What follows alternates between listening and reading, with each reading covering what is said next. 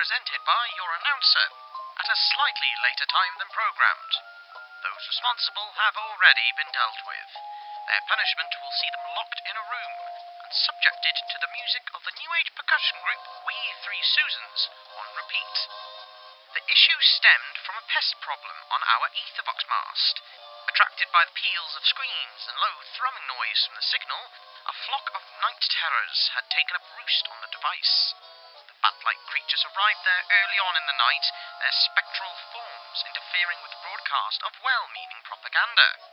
It has all now been dealt with, with a few firm swipes from a rolled-up newspaper and a broom handle. With no further delay, on to our story, because I could not stop for death.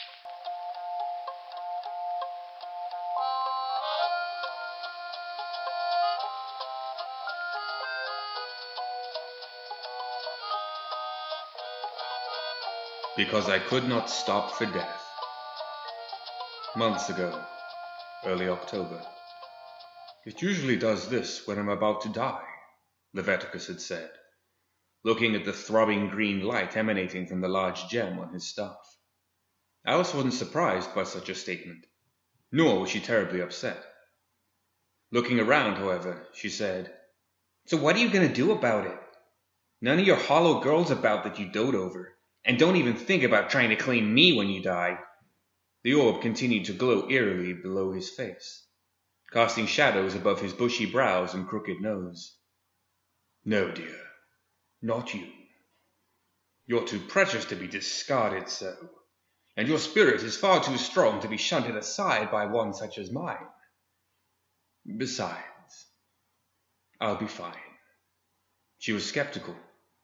He could see as she regarded him coldly. You'll be fine? she asked. But it was more of an accusation. He laughed, low and wheezy. They couldn't kill me the first time. Not here. Don't think they could do it back Earthside either. But I don't remember testing the theory. He smiled at her as if the reassurance was enough. Does anyone ever know what you're talking about? she asked spitefully. He shook his head, wondering if she deserved the leniency he always offered. He could never be angry with her, though. I don't speak to many people now, do I? She rolled her eyes. I wonder why. He ignored her. Something had drawn him to this spot, and he felt the same sense of urgency and anxiety mount. As the sun crested the horizon, spilling its pale light upon them, a bitter wind picked up whistling at them as if trumpeting the dawn. It was biting, even for that time of year, and the dawn brought no warmth. Surprisingly, Alice offered no complaint. She stepped closer to Leviticus, eyes wide as she began to sense the dread he could already feel. What's going on? she asked in a whisper. I've been telling you, trying to explain. Death. Death is approaching. Death? Uh, should we leave? We cannot run from this. You sure? she asked, her voice rising. I'm pretty sure we can try. The feeling of desperation grew within them both. Are we going to fight at least? I'm not sure we can. Maybe you can't run, and maybe you're not going to fight, but I'm kind of sure I can do both. He loved her naive innocence and foolhardy bravado. She readied her pistol, locking the firing gears in place. The sun's light broke the shadows for only a moment, before an unnatural darkness descended from the twisting boughs of the hanging tree looming above them. It was a shadow that moved like smoke or fog, but was not blown by the wind that intensified around them. Neither had heard the mysterious figure, riding a large white horse, approach from behind the great tree. But its massive bulk and shoed hooves should have rung out upon the rocks and sticks around them. Typhirul Mogul Mutano. It said from the depth of a shadow beneath its wide brimmed hat. His voice was at once a coarse whisper, but also resonant and booming, like thunder carried on the winds of a storm from far distant. Alice spun quickly, her pistol leveled upon his narrow chest, but the rider made no move in response. Leviticus turned slowly, the glow from his staff gently pulsing, as if in time with his slowly beating heart. He glanced at Alice and saw she was afraid, but her gun was held firm, aiming it steadily at the rider that looked like a man. But both knew immediately he was not. He was not alive, but he did not look like a paltry reanimated corpse such as a resurrectionist might create, risen in parody of life. The man atop the horse seemed very much alive. His clothing looked modern, his leather vest buttoned with the gold chain of a pocket watch dangling across his breast. Upon his other breast was fastened a death marshal's badge, and Leviticus at least knew he may once, recently, have been a living, breathing, warm blooded marshal for the guild. Now he was soulless.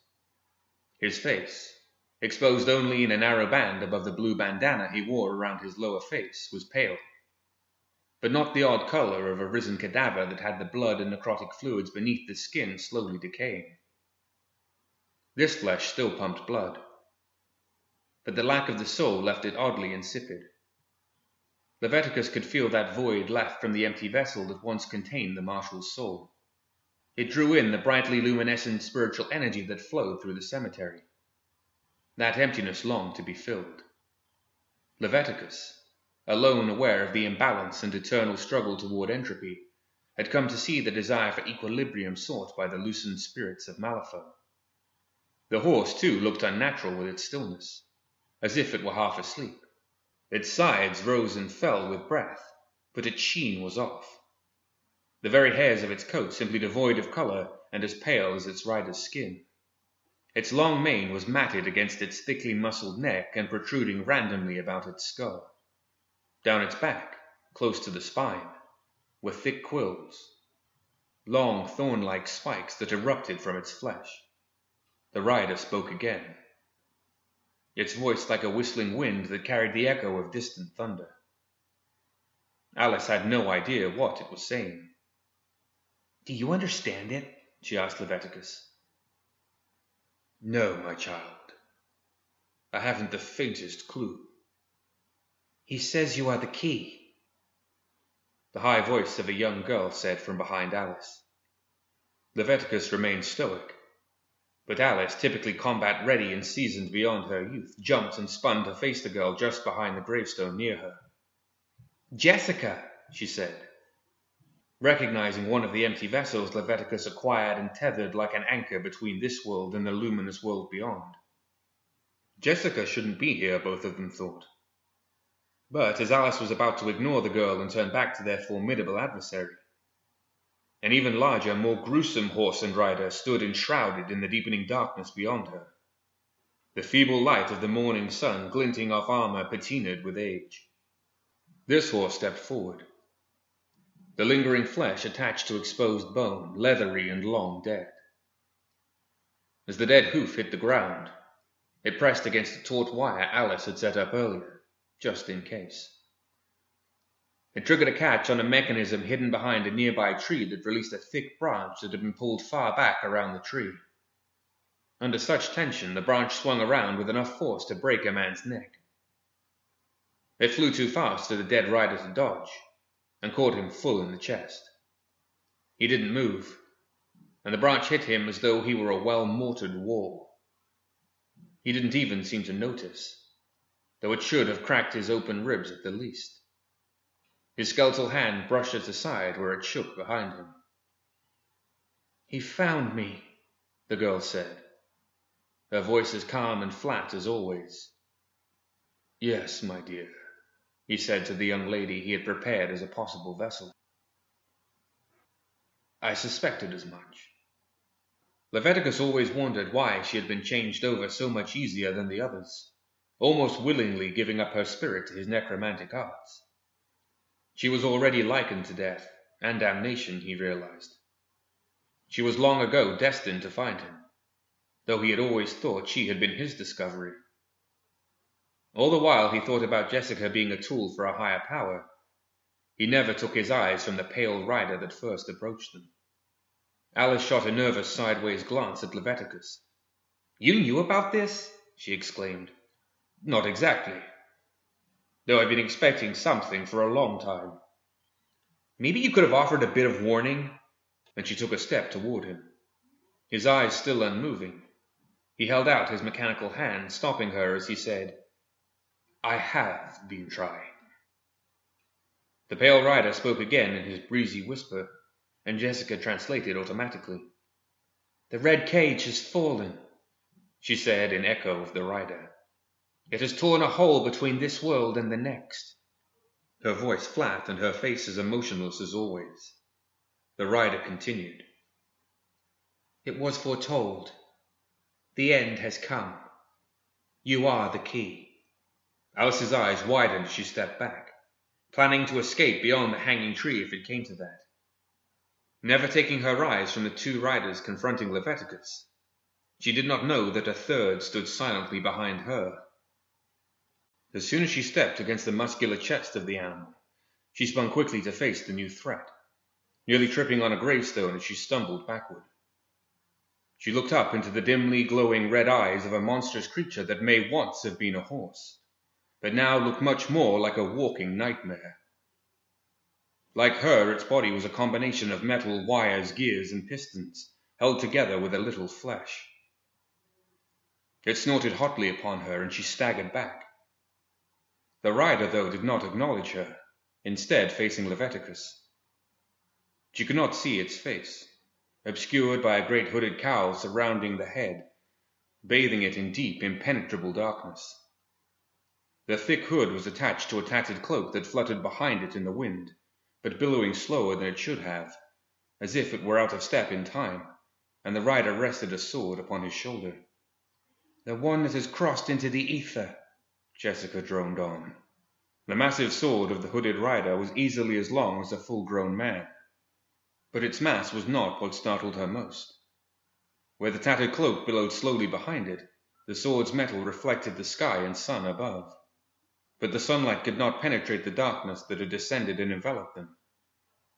And even more remarkable was the reflection, disjointed from time, reflecting the passing sun far too quickly as it arced on the gleaming surface in seconds rather than hours. You are the key, Jessica said. The end is nigh. The dead have returned to this world.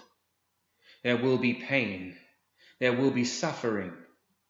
We are awake as was foretold. Leviticus studied the pale rider from beneath thick, bushy eyebrows. He asked, And me? What's my role in this? Jessica spoke as the pale rider said, You will direct us. Then the hooded rider spoke, his voice like rocks grinding together, and Jessica said, But first you must die. So startlingly fast was his lunge forward that Alice had no time to move at all and did nothing to protect him. His great sword, now abnormally reflecting the darkness of night as the blade slid easily through Leviticus and out the back of his torso. Leviticus looked down at the dark blade sinking through his stomach. Ah, oh, damn it, he gurgled, and the blood spat from his mouth. I hate this part. The blade sank deeper, its width nearly severing him at the waist. The hooded rider jerked, and the sword came free of Leviticus' body, which fell, dead, his blood flowing freely beneath the hanging tree. Its roots greedily drank the blood, drawing it into the soil as quickly as it poured from the great wound in his torso. Alice stood between the three and Leviticus, her pistol ringing. With Jessica there, He'd have a few moments to fulfill the necromantic purpose he had conditioned her for. He could already feel that undeniable pull, drawing him inexorably toward the comfortable and eternal bliss where he would join the multitude of voices and thoughts of all those that had already found solace in the rainbow world of the ether. But he was not ready. Unlike so many that died before they were ready, Leviticus had determined the answers regarding life and death. As one that experienced the rapturous joy of that other world and renounced its lure, he alone mastered the return to the life he had left behind. He had first done so long ago. At that time he had a vision that needed to be fulfilled, and a girl he loved that needed his protection and guidance. Now, so many years later, most of his original schemes had been fulfilled, or, he would admit, were forgotten. And the girl? As decades piled upon decades, he would also admit that perhaps she was gone too, though he still tried to convince himself that she was still there with him, as pure and innocent and unharmed as always. Time was distorted while he lingered between worlds. It stretched out in a patient crawl as he could perceive them. Those in the world of the living moving like lazy, languid sloths. Ironically, like ghostly apparitions from his point of view, though it was he who was the disembodied spirit. He would need to move quickly if he were to save Alice from the riders. He saw Jessica's tether line, her soul pulled from her and stretched out from this world and into the ether. It was thin, fragile, and almost imperceptible. But he would grasp hold of it with his spirit, clutch tight as the great void of the ether dragged him into its warm embrace. Then, if he could maintain his wits, focus, and will, drag his way back, pulling his tired spirit out of that beautiful place hand over weak hand, back into the cold and dying world again, into the empty vessel of Jessica, to live once more. They moved so slowly, and he was so fast now in death. But it would still be many moments later in their world before he could return. It would be a long, long time for him, and it would be excruciating. As he latched onto that faint tether connected to the girl, he let go his hold on the real world and his life, prepared to be consumed by the ether. As his spirit flew toward the pinhole tunnel, the grey fog image of the hooded rider swept around, pulling his sword from the remains of the body that was no longer of any use. It swung before Leviticus' spirit, still slowly, but his own spirit dragged to a halt just as it passed.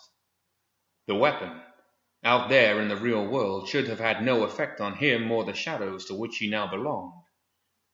But it struck the transparent spiritual tether, pulling it in its wake. As the sword completed its arc, the tether had grown taut and dense. It quivered in space before him as he moved down its length, heading into the ethereal abyss, vibrating slower and slower as his spirit grew closer to the sword. Quick thought stretched into seconds, which dragged into minutes. The rider's sword began to pull away, but Leviticus could do nothing save hold tight to the tether. If he released it, he would be gone forever, lost in the void. He braced himself, trying to close his eyes, though that was impossible in this place. Perception was not conducted through the traditional senses any longer. The sword would not be drawn away quickly enough, and Leviticus struck it. As he did, the tether snapped, cut impossibly, and the line flew toward the ethereal gulf, finally released. He would be lost, he knew immediately, in the endless abyss. He was helpless to stop it this time and tried to think of a fond memory of his life, now about to be torn from him finally. No fond thought came, not even of the girl he so adored. But his spirit, striking the massive weapon of the hooded rider that existed in both worlds at once, did not continue toward the ether. Instead, it was like he struck a solid barrier and bounced back with a jarring lurch. It was another impossibility that he added to the bewildering circumstances befalling him. Panic mounted. No other tether lines were near him. None of his hollow vessels prepared to receive him, to give him life again, were close enough for him to latch onto. And he seemed stuck in that shadow place where images of the riders, Alice and Jessica, were wispy and dreamlike visions. Lines and shapes of those in that realm, the real world of Malifaux, blurred and stretched even shook in a vibration that made it difficult to perceive one object from another. He had no heart to beat in pace with his growing anxiety. which only added to his feeling of separation and isolation. When the face of a rider leaned close to his disembodied apparition, coming into clarity and seeming to stare right at him, he wanted to scream or flee, but could do neither. It was the cold, clean face of the pale rider, he realized, staring at him with soulless eyes from that other world.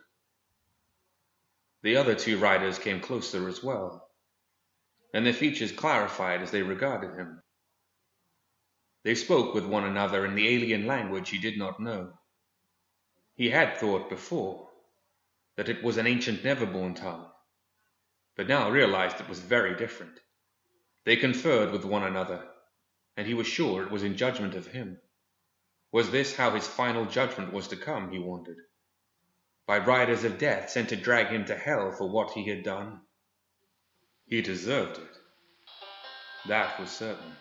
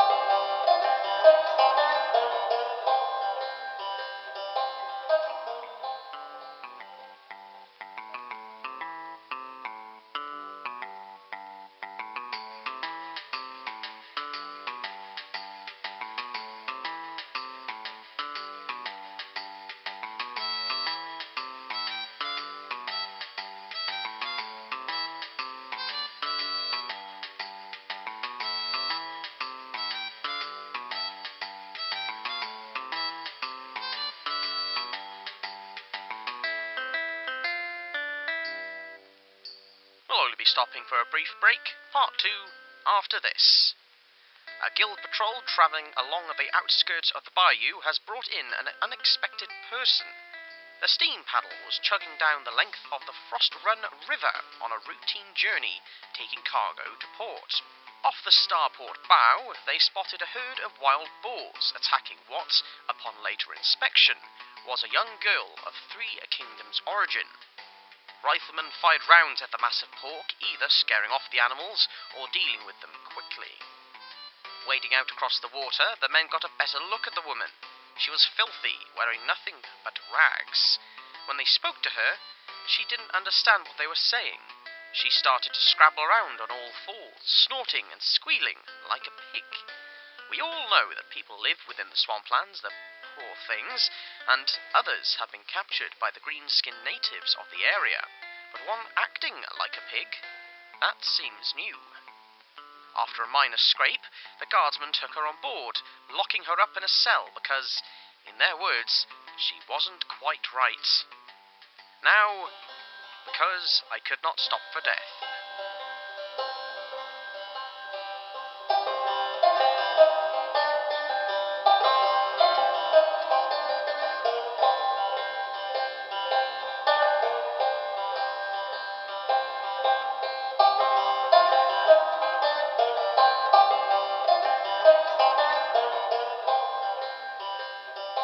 Pale rider spoke to him, his voice terrible and commanding.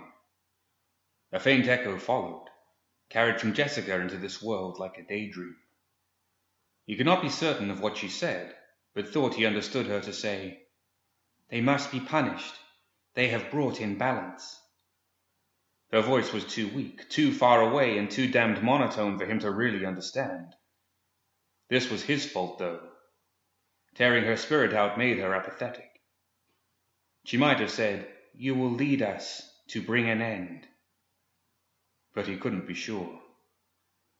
How?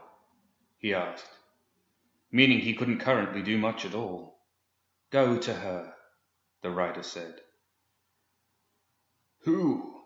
he asked, but he knew already and did not like the answer.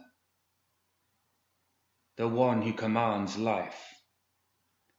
His spirit lurched, flying through that misty world without substance like a bullet, though he did not will it.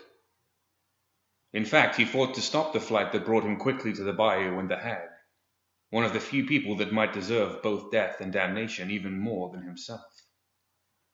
There was no deceleration when he came to an abrupt halt. He had traversed many miles in the span of several moments and then simply stopped. The movement and sudden lack of it did not jar him physically, of course. The movement was merely perception for him now, although his mind tried to translate what it might have expected or understood about movement, which added to the foreign experience. His surroundings were still that jerky fog of shadow and mist, blurred and blended with hints of images from the world of the living that existed just beyond his full comprehension. Still, he could see the vague shapes of the foliage, dense and vibrant and full of life. He could sense it even more acutely in this disjointed world between life and death. He was in the heart of the bayou. Finding Zoraida would be nearly impossible, especially now with his perception of her world so full of static and confusion. But his vision seemed to come slowly into focus, almost incrementally allowing him to see some of his surroundings if he remained still and calm. Before him, he was now certain, was her hut raised above the bog on thick poles, with vines snaking up and around them as if longing to reach the woman above. He could see the aura of life emanating from them like a faint green glow. The living had an aura that pulsed and throbbed, and he could see it, but only in his mind. It was very much like perceiving the power of a soul stone, he realized, and understood at once how logical that was. Only a rare few could perceive that power, even when holding one in their hands, much less understand how to draw the released power of a broken stone into their being, to fuse the power to their own spirit and harness it. Even when crushing the milky white stone in their hand, they'd feel little more than a quick shock, as though it were the snap of static electricity. He could feel it all around him now. All the life energy enervated him, thrilled him, and called to him. He understood that the problem with looking around him for visual clues was so confusing because he was trying to perceive things with human perception, eyes that he no longer had. Focusing on the power of the spiritual energy that surrounded living things allowed him to see much more clearly, though at first it seemed very much like trying to read a book with his eyes crossed, and confused him as he tried to refocus his vision. To his left, just within his peripheral perception, Near a mound of soft mud and dirt, the surface quickly frozen over by the snap of frost that had descended upon Malifaux, he saw the bright green glow of someone clearly infused with great life. No doubt one still young and vibrant, and full of that energy of youth. But no young human should be near Zoraida's hut. And a Neverborn would not emanate as a human, because their life forces were measured much differently. He studied the glowing figure more intently, and the soft feature of a young woman slowly became clear. She was beautiful too, he was pleased to see. Further pleasing was her noticeable lack of attire, even in such a frosty cold. Mere rags covered her upper body and around her shapely hips, leaving so much of her bare flesh for his thirsty eyes to explore. She was held aloft, nearly a foot above the ground by the throbbing green glow of life that both emanated from her and was drawn to her from the bayou itself. Her head was thrown back, and her soft arms were outstretched and back, calling his attention to her every womanly curve. he spoke. Even in death I've time for a beauty like this. And he chuckled, finding amusement even in his own lecherous attitude. In his disembodied state, he did not believe he could be heard nor seen.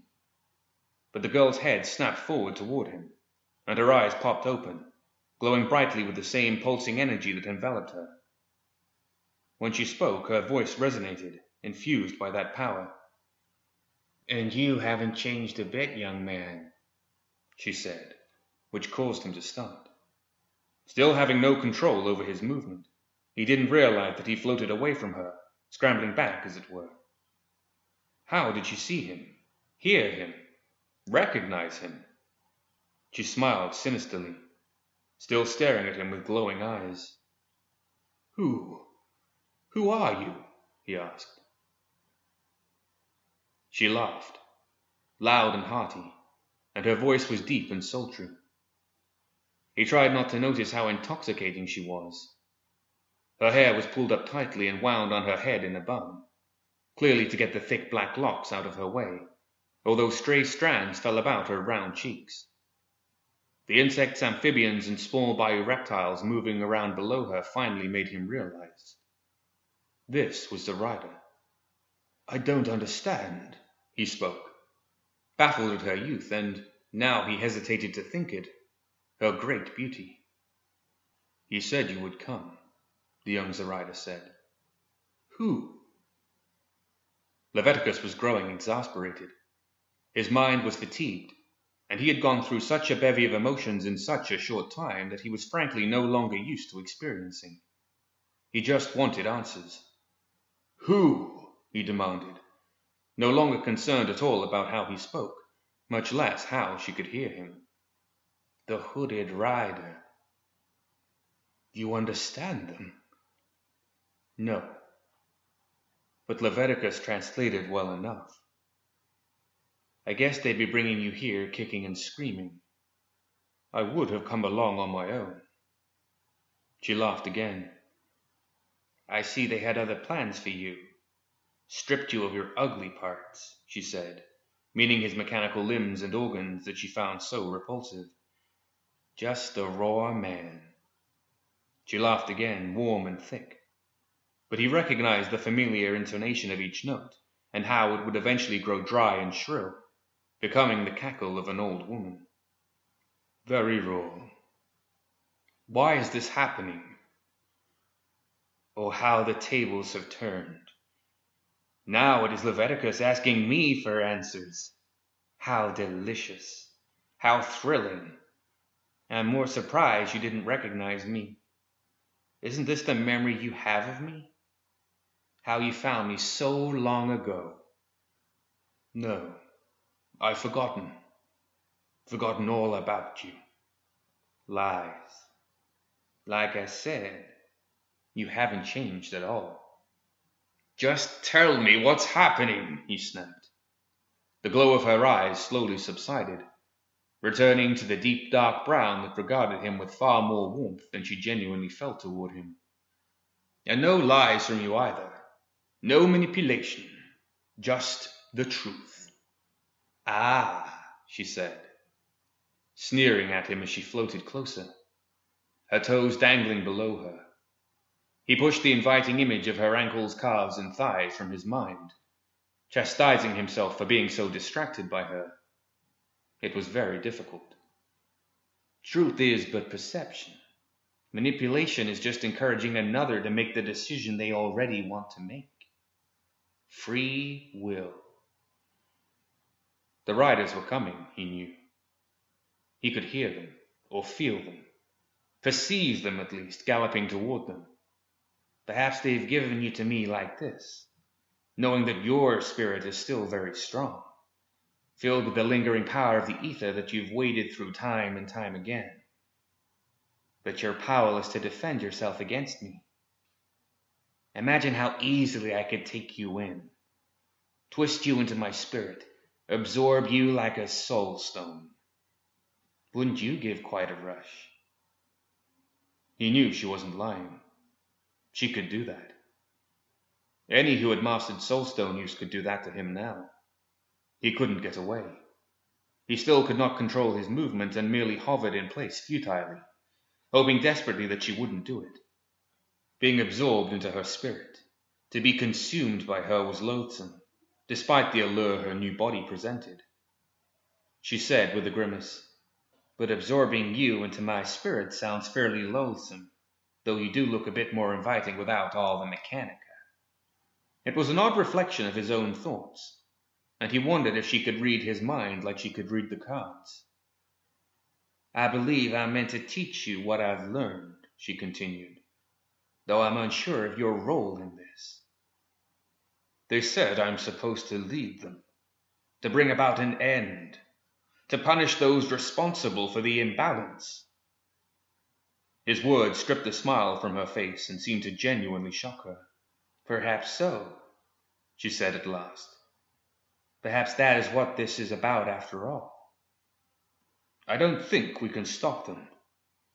Not willingly. Free will, you had said. Funny that one such as you, us, in fact, might still believe in free will. Fate rules our every action. She continued his thought, and evoking our free will, twisting fate, that has led to this, the end we must face, the end we must bring about. What are you supposed to teach me? She smiled again as the three riders found them, two glowing spirits facing one another in the cold bayou. I'm not sure what they hoped I would teach you, but I intend to learn how to stop a tyrant entity. I did not think that was possible. You tried to do that to December with the girl and her sword. It failed. In fact, I think it only pissed him off. Zoraida nodded, not even trying to defend herself against the accusation of failure. Arsed stopped. I no longer think they can be killed, not like we think of death. Actually, now it makes sense, your part in this. They are like you. What? Me? How? She regarded him coldly, accusing him of something with judgmental eyes. Yes, she said, her eyes squinting, her lips pursed. Like you. They're not physical. Not any longer. Not even when they take physical form like December did at Kythera, or the plagues did just months ago. They draw their power from the ether and from us, like we draw it from the stones. She looked away from him, thinking, and then spoke more to herself. Is that what happened to this world? They devoured it spirit by spirit? She seemed to jump, her eyes growing wide. She looked to her hands and down her body at the glowing spiritual energy she drew from the bayou, feeding upon its energy, consuming it and twisting it into her being. She bowed her head as if ashamed at her new understanding. She turned back to him, angry, but at herself. They're like us, like us all, feeding off the power without regard for our actions. It's no wonder we will pay. She looked at the riders and their unnatural mounts beyond the floating apparition of Leviticus. But I don't intend to go without a fight. I don't intend to pay more than I must. She turned back to Leviticus. Soul stones are easy, she said. You hold them, break them, release the spiritual energy they contain, and absorb it. But you, more than any other, know this isn't the source of greatest power. The ether, he spoke. She nodded. The ether. It was torn, the fabric separating it from this world and from Earth. Its power spills into this place. But for the tyrants, it fuels them because this world has grown so barren. There is not enough to feed the appetites of the tyrants. They need the power of the ether to give them strength, so that they might ascend, become independent of life and the world of the living, but not lost, absorbed by the multitude in the ether to resist it, feed on it, rule that place. But they aren't the only ones that can use that power. We learn to use soul stones, she said with a smile. We can use this too, to soften it from the world even as it gets absorbed into the fabric of this world. But they're using it already. I feel it, and they know how to use it already. True, but we're linked to them even if we don't know it. They choose us, use us, like we often create or summon totems that allow us to harness our power through them. I don't. I'm not a fool. She regarded him again. No, you don't, do you? Never a totem like the rest of us. Is that why you were chosen, I wonder? connected to life and death, but never the compulsion to link with a manifestation of your own spirituality? Has no tyrant found you drawing you from your power, I wonder? We can leech the power not just from the world being flooded by that spiritual energy. We can take it from them, harness it, just as they hope to leech from us and consume us, to walk among the living by subjugating our bodies and minds as their own. You think we can learn to do this? She motioned toward her own body, which he was all too willing to look at. He wondered briefly why she wasn't cold. She sure wasn't wearing much. Why did you make yourself young? Never mind how you did it. I needed to revert to an earlier time when I had different mastery over fate, before the threads became too entangled, when I could see the fabric more clearly. I didn't actually set out to become young. Fine. We gather more etheric power than we've ever harnessed at once. And then what? Once we learn how to do this, we fight the tyrants? Teach all the others how to do this? I don't know. Let's begin by learning how to manifest this power and become something even greater. See if we can master this. Something's in this for you. There's always something you're plotting. Yes, always something. He would listen to her, see if he could absorb the ether flooding the world since the event. More than anyone, he knew of it. Now disembodied, just as spirit himself, locked in the world of the living, he could see the pools of ether coalescing around them, around all things, longing to be part of that great collective voice they were now separated from.